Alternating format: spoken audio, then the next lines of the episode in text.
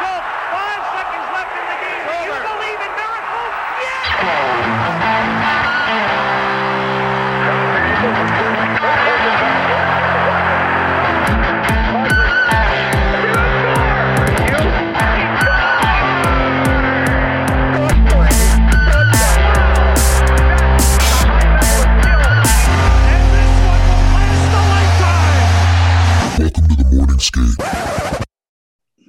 Guys, welcome back to another episode of the Morning Skate. This is a huge one. Uh, this is kind of like a pinch me, oh shit kind of moment. But this guy, he spent 16 years in the NHL, overcoming adversity and displaying perseverance that we don't often see. Although smaller in stature, he played the game of hockey, one of the biggest hearts the sport has ever come across. He's the author of Playing with Fire, the highest highs and the lowest lows. Stanley Cup champion, gold medalist, seven time All Star, point per game player, uh, 1,088 and 1,084 games, World Junior gold medalist, Canada Cup gold medalist, and one of my all time favorite hockey players. Welcome to the morning skate, Theo Fleury. I feel like that took an hour just because of like how many how many awards you got. Well, it's funny. This is called the morning skate because I absolutely hated morning skate. So I mean, that's why we had you on. That's why we're doing a little bit more in the afternoon. I love that you hated the morning skate. I feel like, see, I grew up like kind of a fourth line guy. So whenever we would do Right. any sort of morning skate, I mean, that was my time to shine to like really Right. get pucks off the glass, try to hit a crossbar, feel good about myself, tell my girlfriend, hey, I might play tonight. Yeah. Who knows?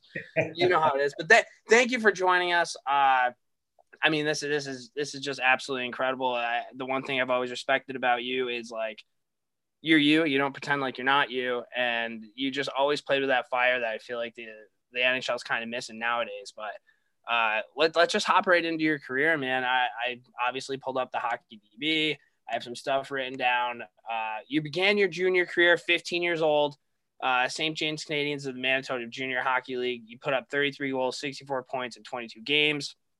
Uh, that next year, you went to Moose Jaw, who uh, were in the WHL. You improved your totals for the next four years. So I guess what I want to know is what was junior hockey back in like the early '80s, especially as a guy who's who's smaller than what I would think the normal player would be back then. I mean, were you just getting hammered every single shift you were going out there? Like how how awful was that, and how how did you battle through that? Well, you know, obviously I, I had a, you know, a skill uh, set or a level of skill that was head and shoulders above, you know, most the guys that I was playing against. But, you know, what, what, uh, what I needed to develop in my game was, you know, the game that you all saw me play where, um, you know, I think when I broke into the NHL or even the WHL, uh, you know, I think the average height was like six feet. The average weight was 200 pounds. And so, you know, I'm six inches shorter and 50 or 50 pounds lighter than everybody I'm playing against. And so, um, in order for me to be successful, I needed to create room on the ice to be able to to do what I do best. And so, um, you know, I quickly realized that 75% of the players who I was playing against were all bluffers. Okay. Okay. All just all bark no bite. Mhm. And so uh, the other 25%, you know, those were the guys that I just stayed away from on the ice, especially at the beginning, right? Yeah.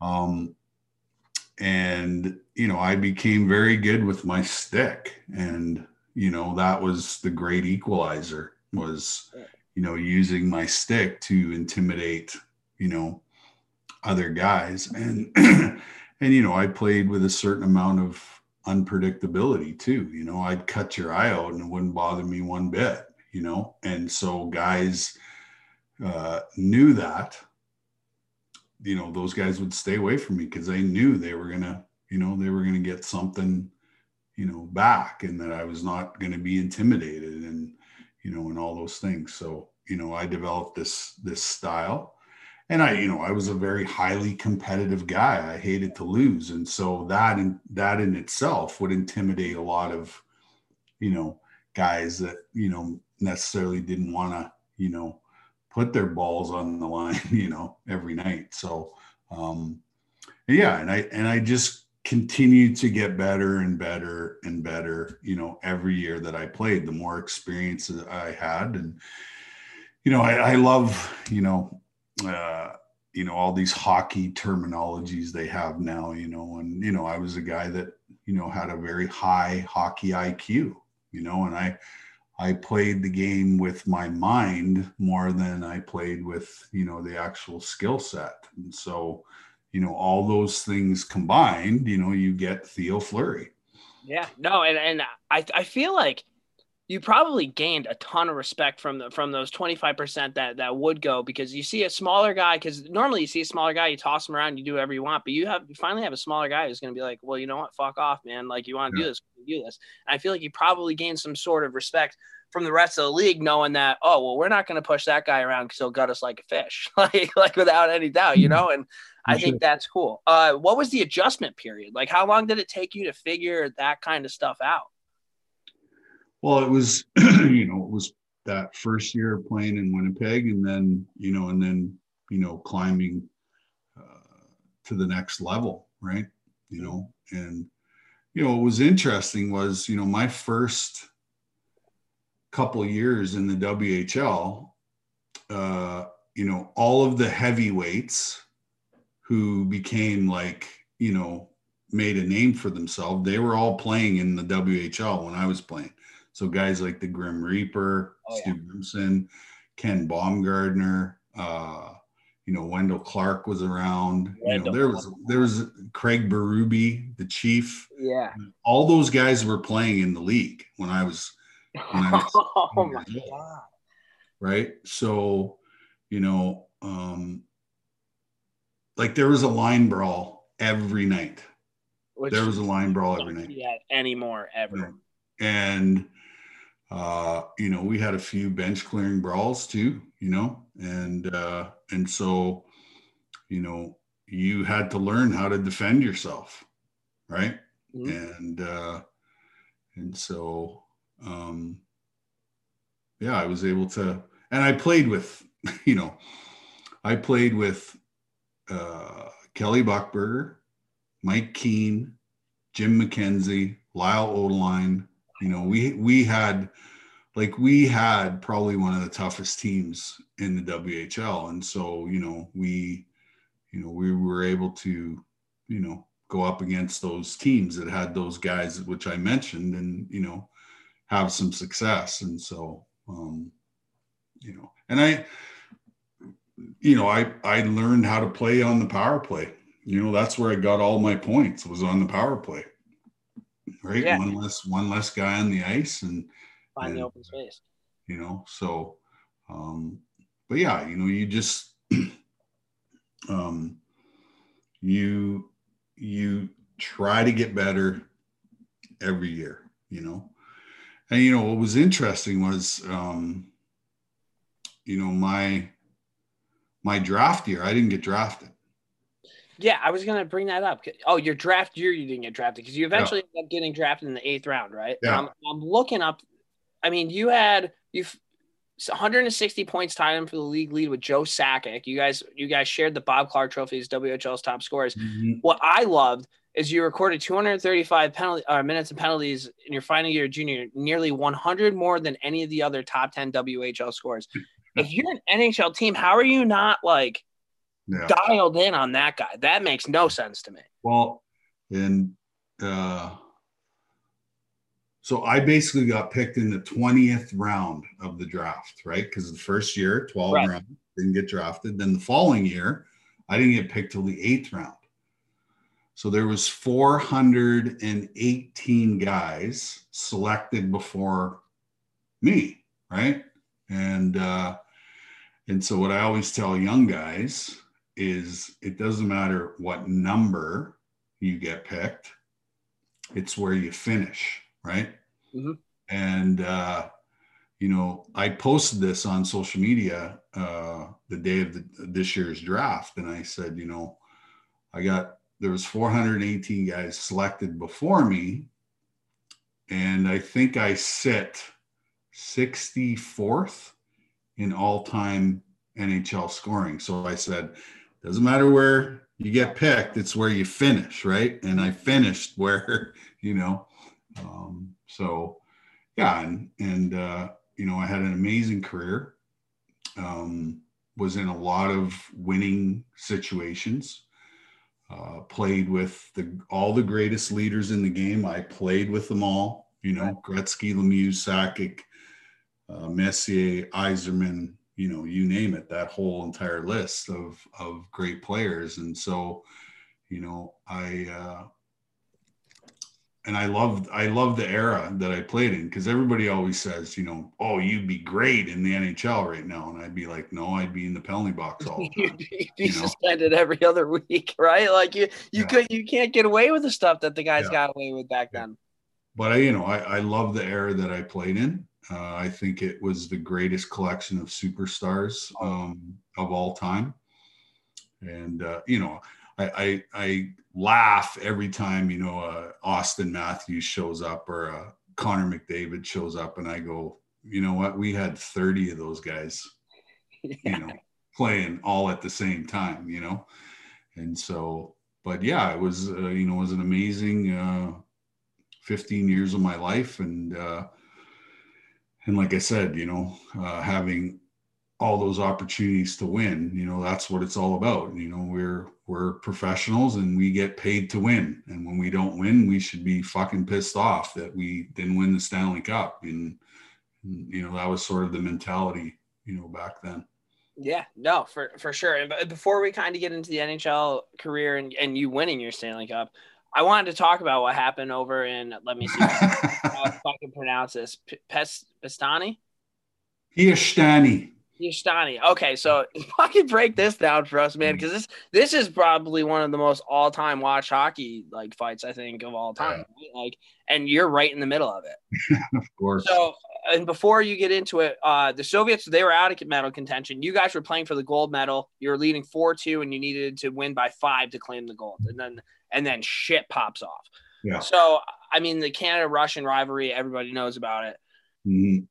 What set everything off? Well, I think you have 40, 18 year old kids out there with a lot of testosterone. and, uh, you know, like I said, every night in whatever league it was Quebec League, Ontario League, or the Western League, you know, we were fucking brawling every night. So, um, you know, the Russians had the worst tournament they've ever had.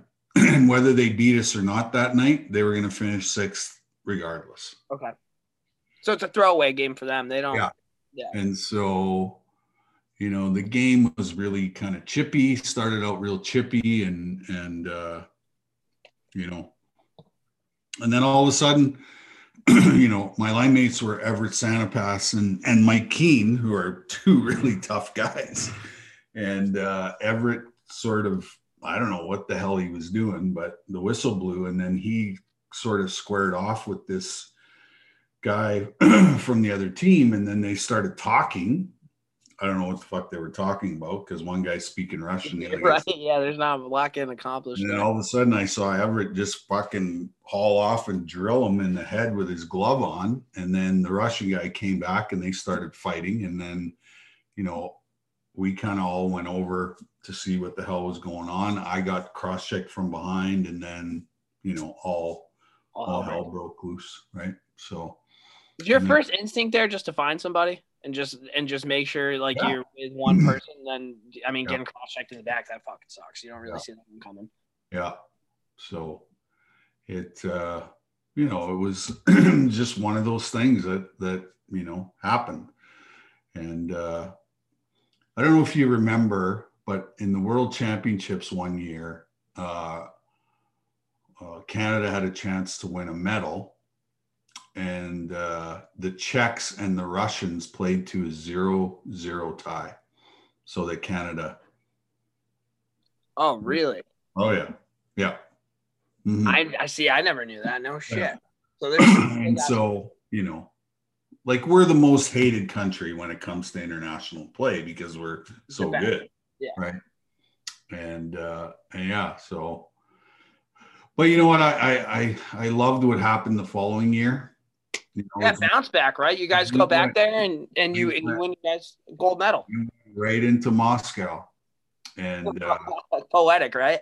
yeah, and you, like the Russians had a line of Fedorov, Mogilny, and Bure was their number one line. So let me ask you a serious question. You're, you, coach gives you a pat on the back. All right, it's your turn to go out there, and you get out there, and it's Fedorov, Mogilny, and Bure.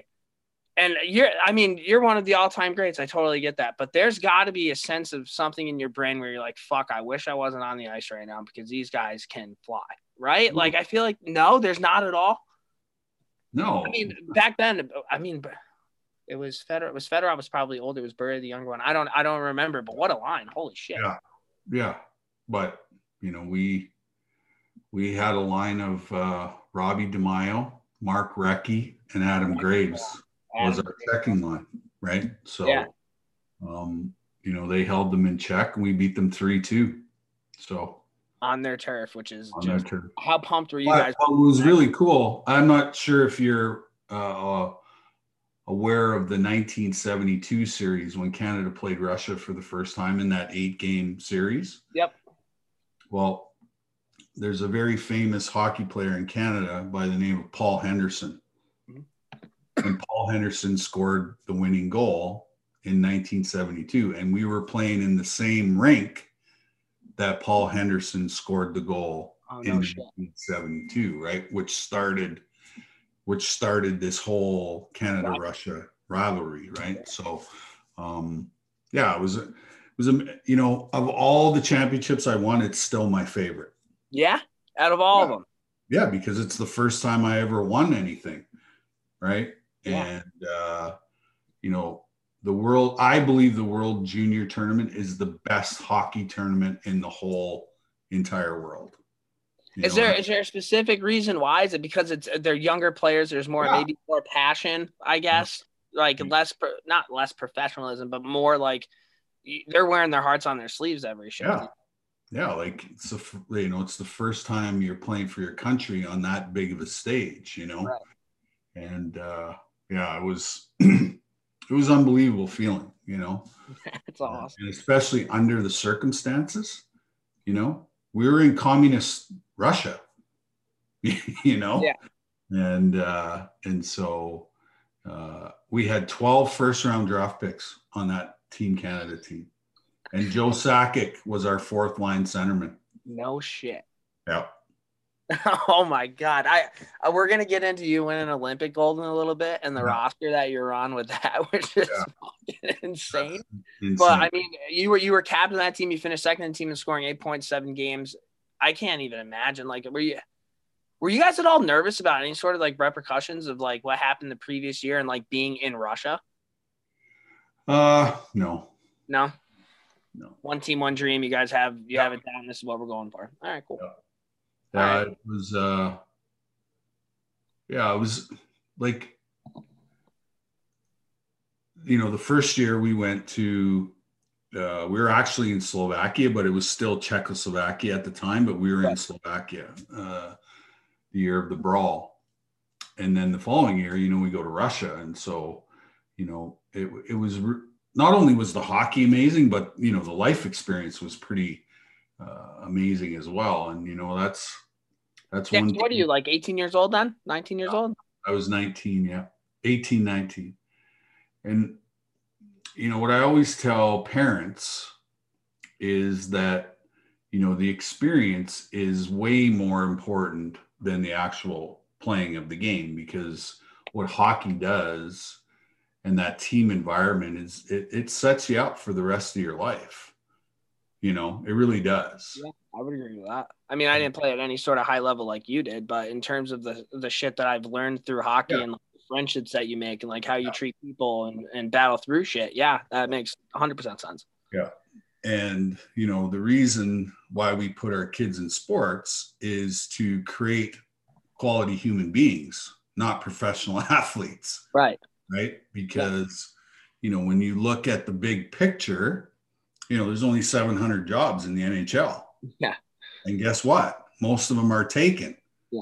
Because Crosby has a 10 year deal and Malkin has a 10 year deal and Ovechkin and Kane and Toews and all these guys. And so, you know, we have what eight and a half million kids playing hockey worldwide for 60 jobs a year. That's Yeah. all there is. There's only 60 jobs a year. Yeah. So, you know, um, you know, we get carried away with thinking that, you know, our kid's going to make it.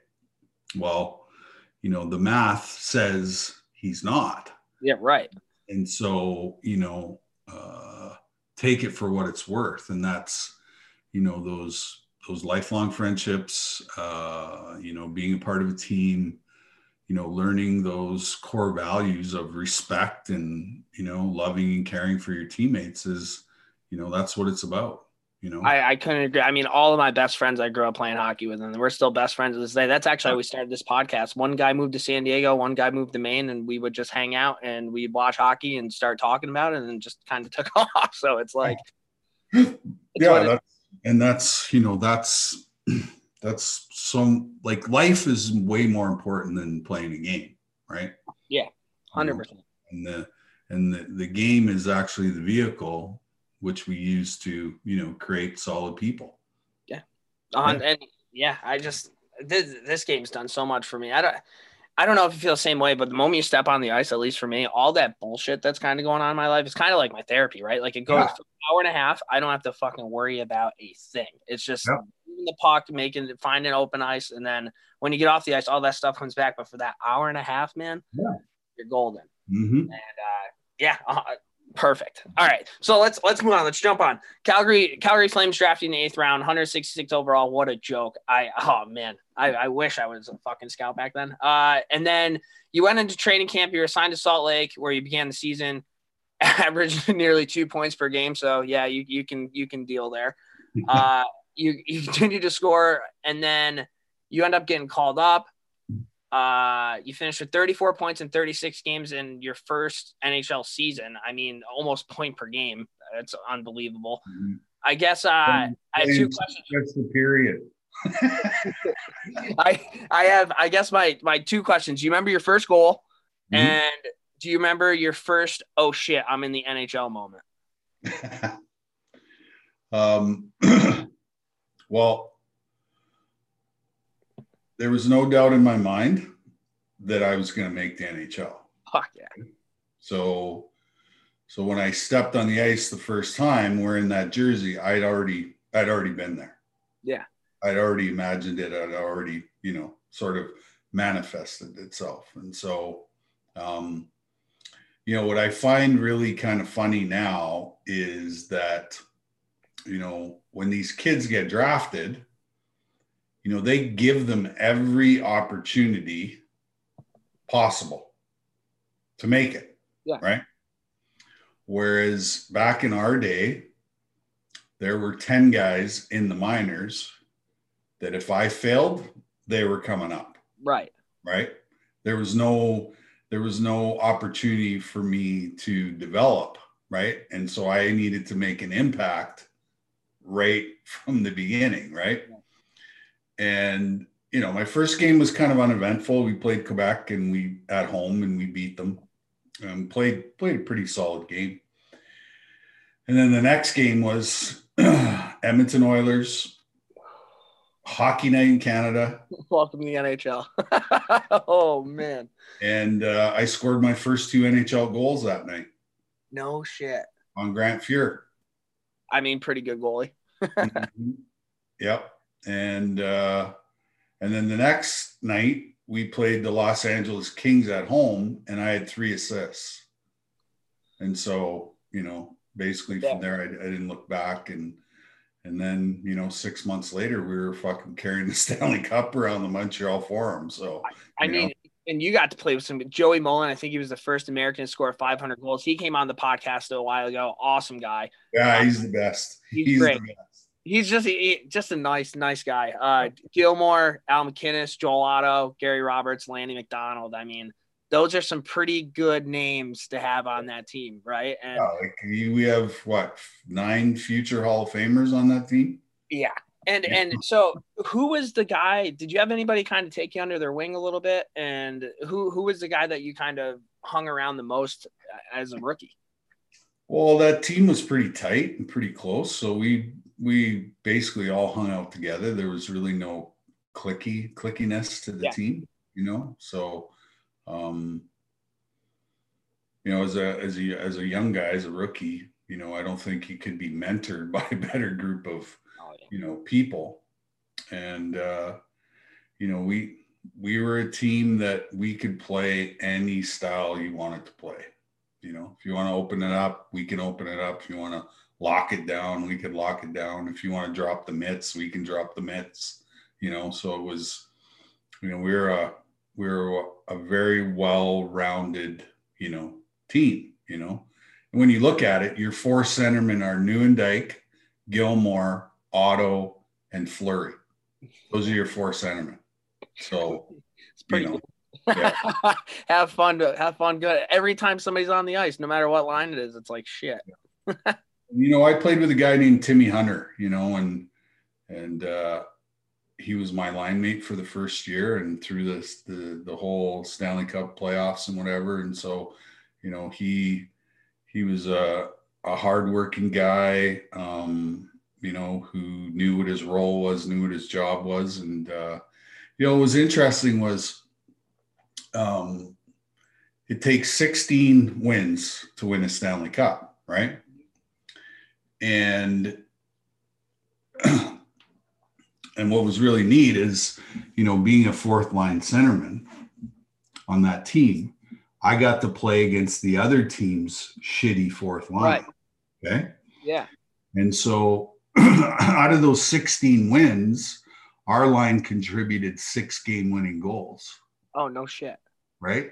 So, you know, I mean that that's such that's such a gift to have like as a team or even as a coach to be able to just put that out there and like you were talking about it and the fact is like a lot of teams can really only play one certain way like every year normally the cup contender is a team that can has everything right but a lot of the teams that make the playoffs oh you're either running gun or you're either we're locking it down or you, we just have the best goalie in the world like the Rangers Yeah. did for however Yeah. long Yeah. uh, and we had we had all those aspects. Yeah. I mean that's huge Well, and you know, uh, from a statistic perspective, you know, we finished. I think we had the number one power play, number two penalty kill. You know, we are up there, goals against average. You know, the, the whole, you know, thing. And so, yeah, it was it was amazing. So that's awesome that's your first year in the show too I know.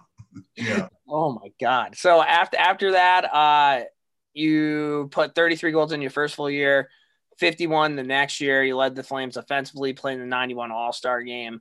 We're gonna fast forward a little bit because I found this interesting. 95, 96, you find out that you have Crohn's disease. Mhm. And but you still led the team in goals and assists. And I think you were quoted that you it felt like you're getting stabbed in the stomach like all the time. yeah. How how do you battle through that, man? Like that, I mean, 95, I don't know how old you were, but that had to have kind of flipped a whole lot of things around for you. Yeah. Well, you know, you just deal with life as it comes at you, right? You Plug know? away, right? But like you said, you said when I step on the ice, I don't have to think about anything. That that that's what it was for me too, right? Yeah. You know.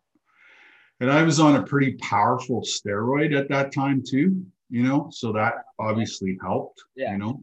And uh, you know, I, I know why Olympic athletes gravitate towards taking steroids because when I was on that particular steroid, I tell you, I could have played the whole entire game and never left the ice and you know felt Yeah, felt, pretty, felt pretty awesome, you know. yeah. Uh, you know, I played with a guy named Michael Nylander that year. Oh And- no shit. Yeah, and his kid is Willie, plays Yep. for the Chiefs, right? And Michael played for the Rangers for forever. I've never seen a more east-west player in my entire life. That guy gets the puck, he's gonna he has it until he doesn't want it anymore. Yeah. So, and then and then uh, you know we uh, we brought this kid in. I think we picked him with the last pick in the draft, a guy named German Titov. And uh, you know, the three of us really developed some really awesome chemistry, and we were, you know, one of the best lines in in the NHL that year. And so, you know, I think would I have 46 goals that year or something? Yeah, I think so. Uh, yeah, 46 goals. Yeah. Yeah. So 46 goals, 50 assists or something, I think. Yeah, and, and you don't you don't even feel good. That's unbelievable. It's unbelievable. No, I found it, this. always awesome. help- but it always helps when you play with great players, right? Yeah, people who know what to do with the puck or know different seams to find and shit like that. The chemistry is huge. You know, you look at you look at Oates and Hall, and you know, there's always sort of a you know a duo that you know play together and and play very well together, develop chemistry. So I mean, for the NHL, I mean, they're all three elite players, but I look at Boston with like Marchand, Bergeron, and Yeah. Boston. Mhm. That Yeah. those guys can do with the pockets. yeah, it's it's crazy. They don't have to think. you developed uh you know that sort of instinct where you know where they're going to be on the ice, Mhm. right? So You don't have to think twice. Yeah. Well, and it, when I was in New York, you know, we had that the fly line, right? Me and Lindros and Mike York, like we, what a great line that Well, was. we're definitely gonna get to that because I'm a huge Rangers fan. I can't fucking wait to talk to you about, about some Rangers for sure. But I, I, I found this kind of interesting. So Nieuwendyk refuses to report to camp. You're named captain. You relinquish it two seasons later. Was that a hard decision for you? And I guess like what was the reasoning behind doing that? Well, there was a philosophy difference between me and the coach. at the Pierre. Page. Yeah. And so, you know, I uh I just you know, I just decided that, you know, I didn't want to you know, Deal and and and the, you know, when I met with the general manager, you know, I told him I said, you know, I just there is uh, a huge difference and I think, you know, we and we had a really young team at that time. And so I said, you know, why don't you give give the captaincy to, you know, one of the younger guys, you know. Yeah, and and I think like the whole relationship between captain and coach is like extremely important, right? Because the coach Yeah. can't be yelling at you all the time. The coach needs somebody in the room to kind of be Yeah. his voice without being the voice. And if you're not really getting Mhm. along with the coach or Yeah. not like, you, yeah, that makes sense to me. Okay, Mhm.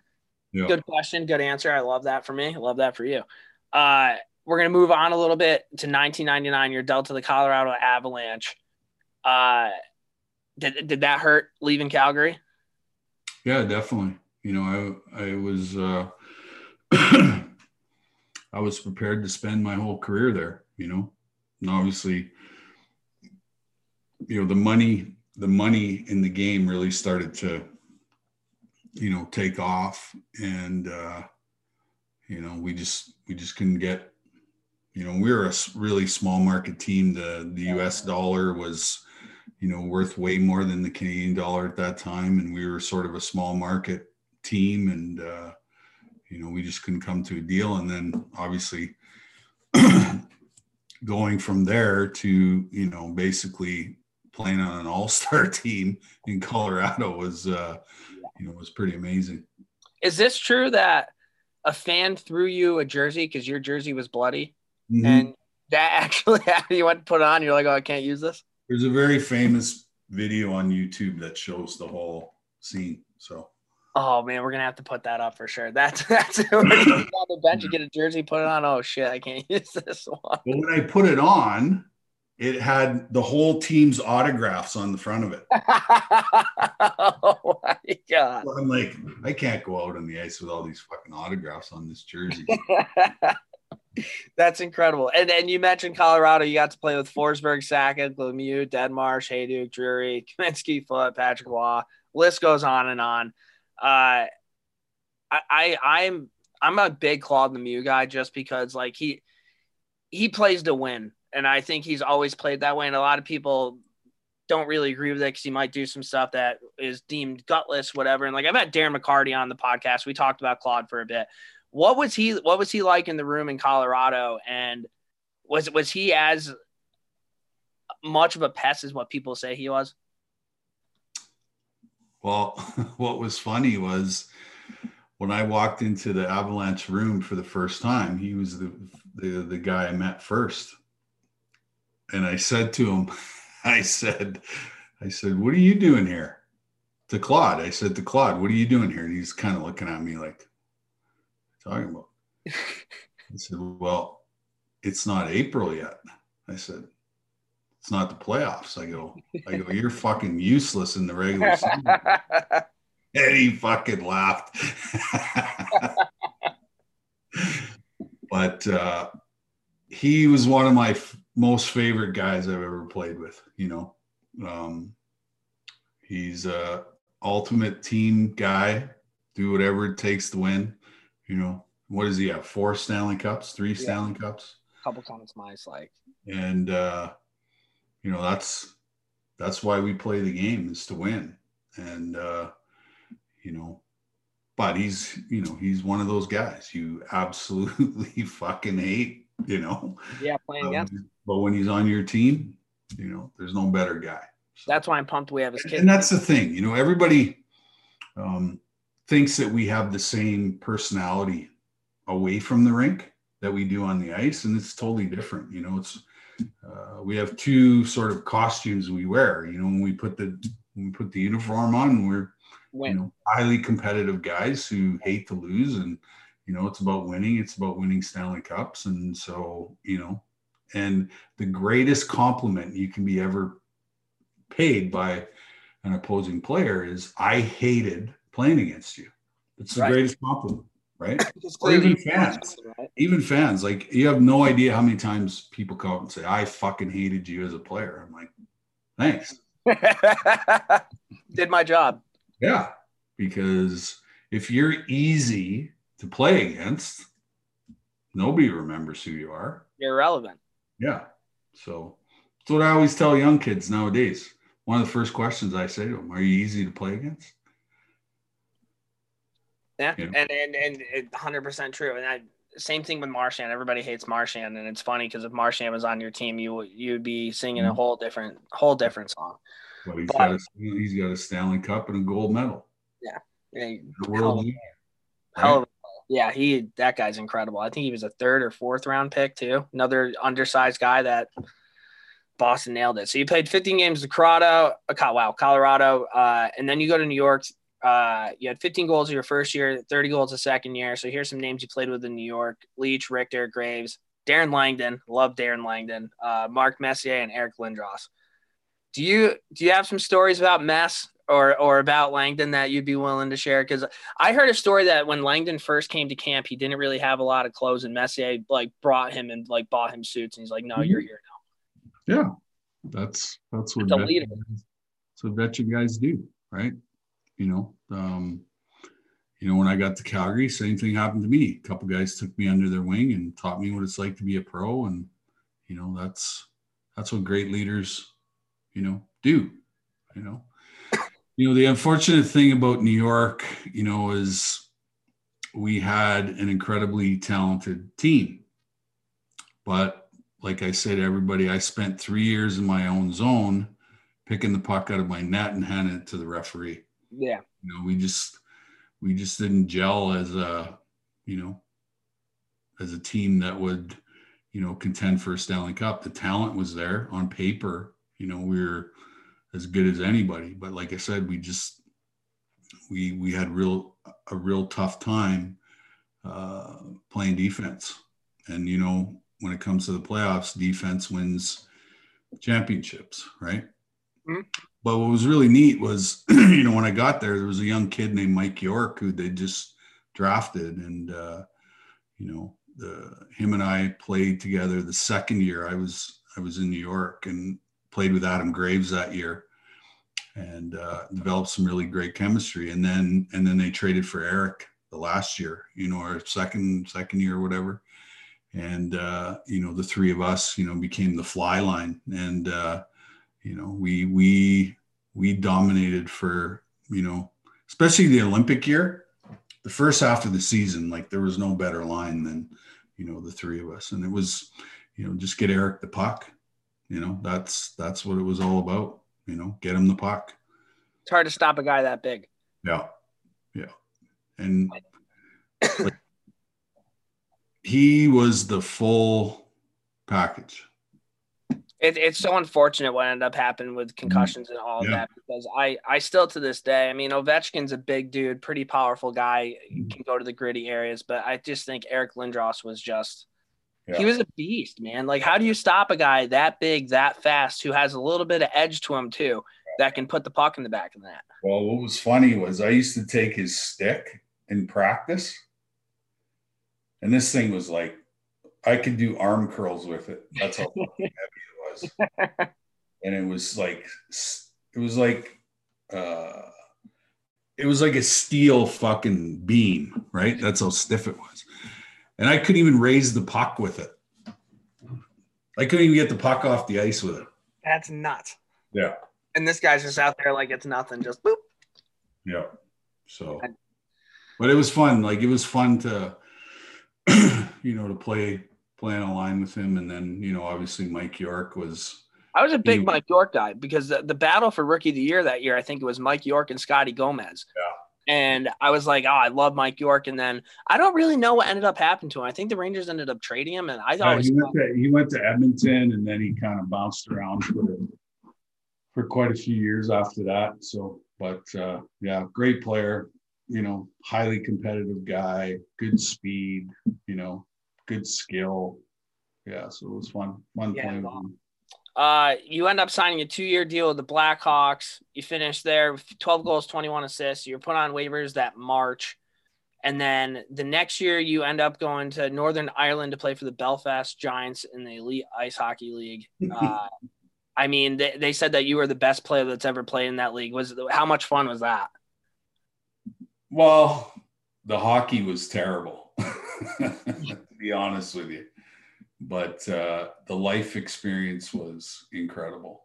I I absolutely loved it. So, I, I Ireland's one of the most beautiful countries I've ever ever been to.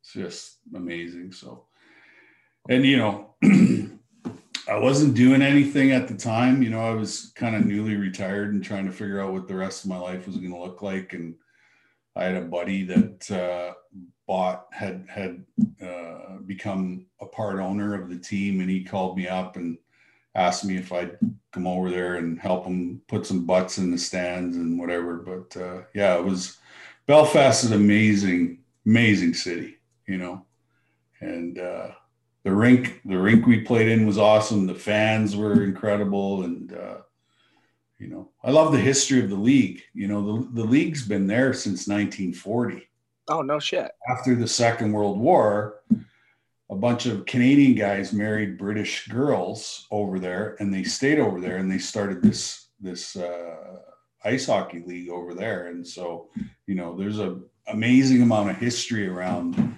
you know, the British the British Elite League. And then, you know, each team had to have six British born players on every team. So it was kind of cool to to see that uh, you know they're developing young players, and you know it was uh, yeah it was a great experience. I mean, that's that's awesome. And then and then you you had a uh, comeback with the Flames. You played some exhibition games. You wanted to get back in the league. I think you had to make a petition. Uh, wow, a petition to Gary Bettman to get back in Mhm. there. The Flames gave you a shot. Uh, I, I I think you and the GM had a deal that if you weren't going to play top six minutes, then there wasn't a point or something along those lines. It ended up Mhm. not working out. But like, how important was that to you? to give it one one last fucking go. Like that had to have been huge, right? To get back in there. And that was what year was that? Oh nine. Oh nine. And Yeah. that was, and I think, and I was going to talk to you about this afterwards. September 18th, 2005, I think was a very important day in your life. Yeah. So four years after that, you're going Four back. years to the day. Oh, no shit. Yeah. Oh my God. You Mhm. must have been buzzing, man. Holy shit. I mean, how good did that feel to get back out there and like you you still put up points. It wasn't like you couldn't play in the NHL at all. So Yeah. like you had to felt pretty good about that. Yeah, and the, the whole reason why I went through the process was I didn't want to retire as a suspended player, right? Because, you know, I, I wanted an opportunity to maybe get into the Hockey Hall of Fame, and I wouldn't have been able to do that if I would have been suspended, right? Continue to be suspended. So, you know, the the sort of carrot at the end of it was, you know, I got after I got reinstated, you know, I got invited to to the Flames training camp, and uh, you know, um, you know that first game that I played um, was pretty special. You know, to put the the flaming C back on, and then uh, you know having having the opportunity to you know this to score the shootout winner was that the fans were going nuts. yeah it, the well, the how many exhibition games are completely sold out? Yeah, right. I have I have a couple of uh, scalper buddies here in Calgary, Mhm. And uh, after you know I got released, they called me and said, "Man, thanks for coming back because we made a lot of money." You know, Thanks, man. I'm taking those- wife on a vacation this summer. Thanks. Yeah. those two exhibition games that you got to play in. But uh, yeah, it was, and you know, my favorite team growing up was the Islanders, man. You know, when they were winning all those Stanley Cups, and so you know, it was kind of ironic that uh, that particular game was against the Islanders at home, and uh, but uh, yeah, that whole experience was incredible, and and uh, you know, I. I didn't get to leave the game on my terms, obviously, because of my problems and my issues that I had. And uh, and yeah, September 18th, uh, 2005 was when I the last day I had a drink or a drug, and and then four years later to the day, you know, I'm back out on the ice as a Calgary Flame, and then you know, like I said, scoring the shootout winner was uh, was pretty amazing.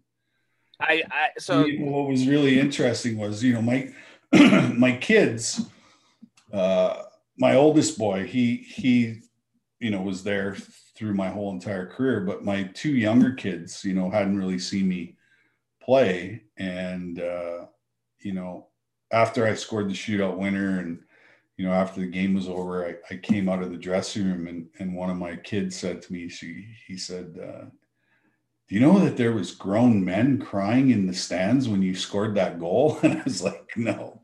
But uh, yeah it was a really special uh, special night and uh, you know it was a, it was a great experience. It's cool because it shows how much Calgary meant to you and how much you meant to Calgary at like the same time. Pretty Yeah.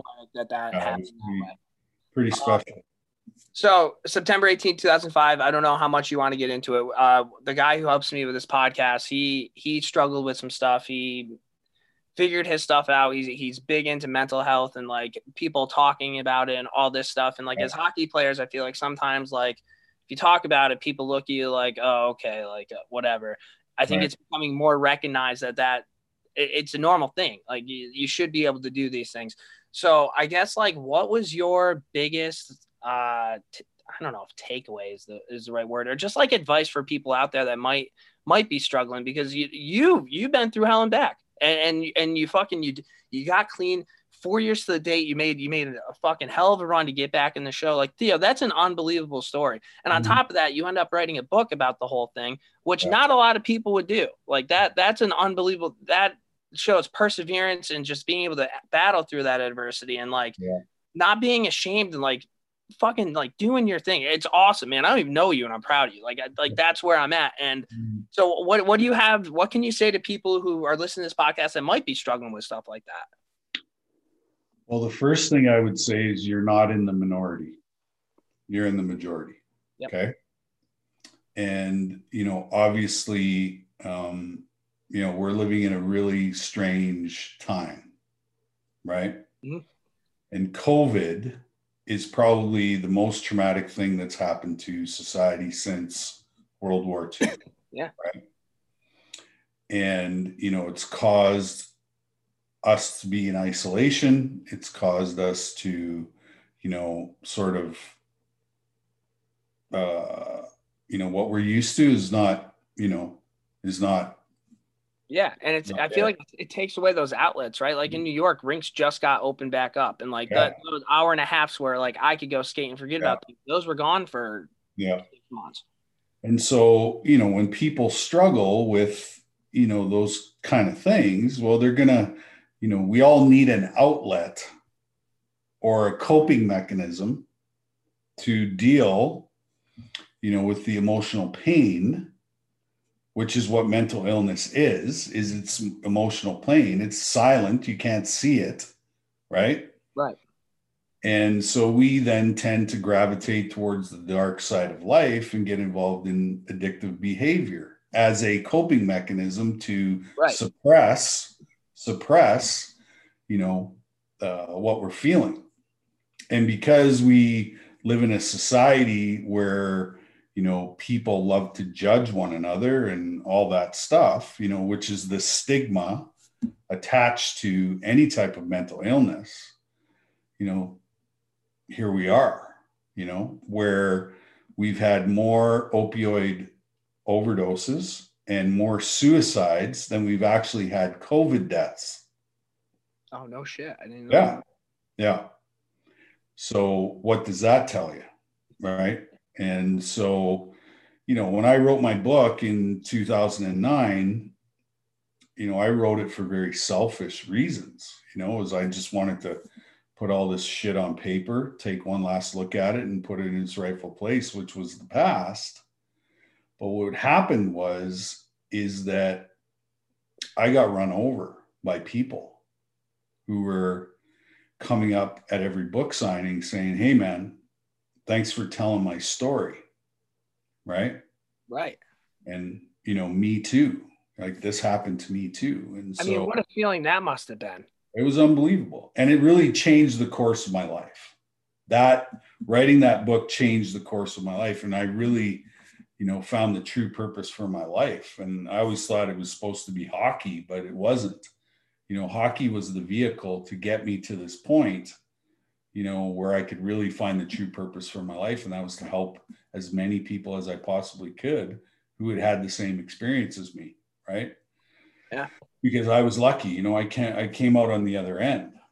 You know, 16 years ago, I had a fully loaded pistol in my mouth, ready to pull the trigger and end my life. Not because I wanted to die, but because I was completely exhausted from living in yeah. pain and suffering. And, you know, there was no more hockey.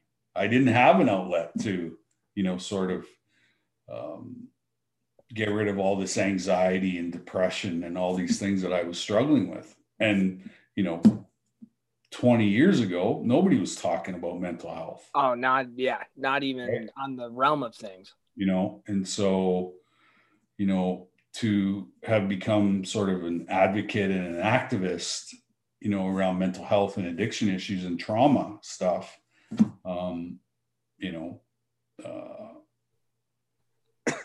really like i said set me on a different path and uh you know i i have a reason to get out of bed every day now you know and and uh you know, I would, like I said, I've said this many times, you know, I would trade my Stanley Cup and gold medal and World Junior. I'd trade all that stuff to save somebody's life. And so I've been able to have that opportunity many, many times in the last 15 years, uh, you know, to be able to do that, to take somebody uh, where I was a long time ago and, and get them on a path of healing and self-discovery and all those things. So it's been, And- been and, it's, it's it's poetic. It's like perfect man because as as kids as adults you look up to athletes right? Like they like they're living your dream because like you grew up you played all these sports right? And whether it's right or wrong i feel like you compare your life to other people like at least at least that's what i do like if i'm Mhm. sulking i'm normally i'm sulking so i'm looking at somebody else who's having a better time than me Right. and to see an athlete that you look up to that was tough as shit, that could put the puck in the net, was a showman, and you can see the fact that like that guy is going through stuff. You know what I mean? And I think that kind of like puts it into like perspective where you're not alone. Like there are a billion other people that are struggling with that. So like I'm so fucking happy that you were able to end up doing this for people and, and to do this for yourself, man. Like that. It's fucking Yeah, it's uh gives me well, chills. when you, Completely honest. Like you it's cool. when you get out of your own way, you know, amazing things happen, right? You know, and uh like I said, the the my most important work that I've done in my life has happened long after my hockey career, you know, and so uh, I feel very blessed and very fortunate that uh, you know, like I said, I get to do this amazing work now. No, I see you're a pretty incredible human, man. I don't say that to a lot of people, but the shit that you went through and to get through it, that's that's fucking badass. Now, I I just have a couple other things. You did a country music album. Yeah. Who who are you? Who was like? Uh, who'd you look up to in that realm? Like who who do you who'd you grow up listening to? Like what type of artists do you listen to? How did that get started? Like, give me Well, the I- breakdown of that. I grew up in a very musical family. So, you know, my grandpa was a fiddle player, my dad was a guitar player, no shit. uncle uncle was a guitar player. So, you know, I grew up listening to to them play music all the time and uh you know, I listen to the old, old country dudes, you know, I'm from small town Canada and that's what we do. Right. and, uh, and so after I wrote the book, um, you know, I had a couple of buddies in the music industry who are writers and producers and all that. And so I just called them up and said, Hey, you know, I'm, I want to stroke something off the bucket list. And, uh, so I sat down with one of them and uh, wrote my first song. And uh, the song turned out incredibly amazing. And then I just kept going back and we just kept writing more stuff and writing more stuff. And then, uh, you know, we, we got some funds together and uh, went into the studio and recorded, uh, you know, a 10 song album that, uh, um, you know, has been very well received by you know, by the public. And, uh, you know, we, we gig every once in a while, you know, I have my own band now and, uh, you know, a bunch of local buddies here in Calgary. And, uh, yeah, it's been, it's been awesome. I mean, I mean, what's it, what's your go-to karaoke song? Mm, geez, what is my go-to karaoke song? Country Roads, John Denver. Oh, I love that. What an answer. West Virginia. Fuck Mhm. yeah. Yeah. Uh, the best. And uh, yeah, man. So I, I can't thank you enough for hopping on here. This, Yeah, this, no problem. incredible. this I asked you what your oh shit moment, and like I always ask people like, what's your oh shit moment? And as this has been going on, like I dude, I've got to talk to Adam Graves, Dan people I never ever would have thought that I'd be able to talk to. You. And Mm. fucking Theo Fleury came on my podcast and talked to me for about an hour about hockey, mental health. This is fucking this is the. I, I appreciate it. Uh yeah, thanks, man. Thank you for coming on. This is huge. My, my pleasure, man. It's been uh, it's been fun reminiscing, you know. Um, and you know, and living in a COVID environment, you know, this gives me something to do every day. Talk to different people from different walks of life who, you know, love the game of hockey. So it's kind of cool to be. Awesome, man. Well, hey, listen, if you ever want to keep talking hockey, you let me know. I'll fucking talk Yeah. your head off or however long. But everybody, that's Theo Fleury, legend. Uh, thanks again for coming on, and we'll talk to you guys next week.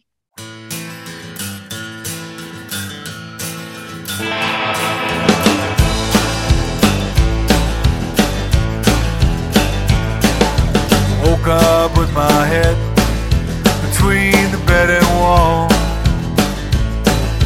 Another night of emptiness witnessed by all.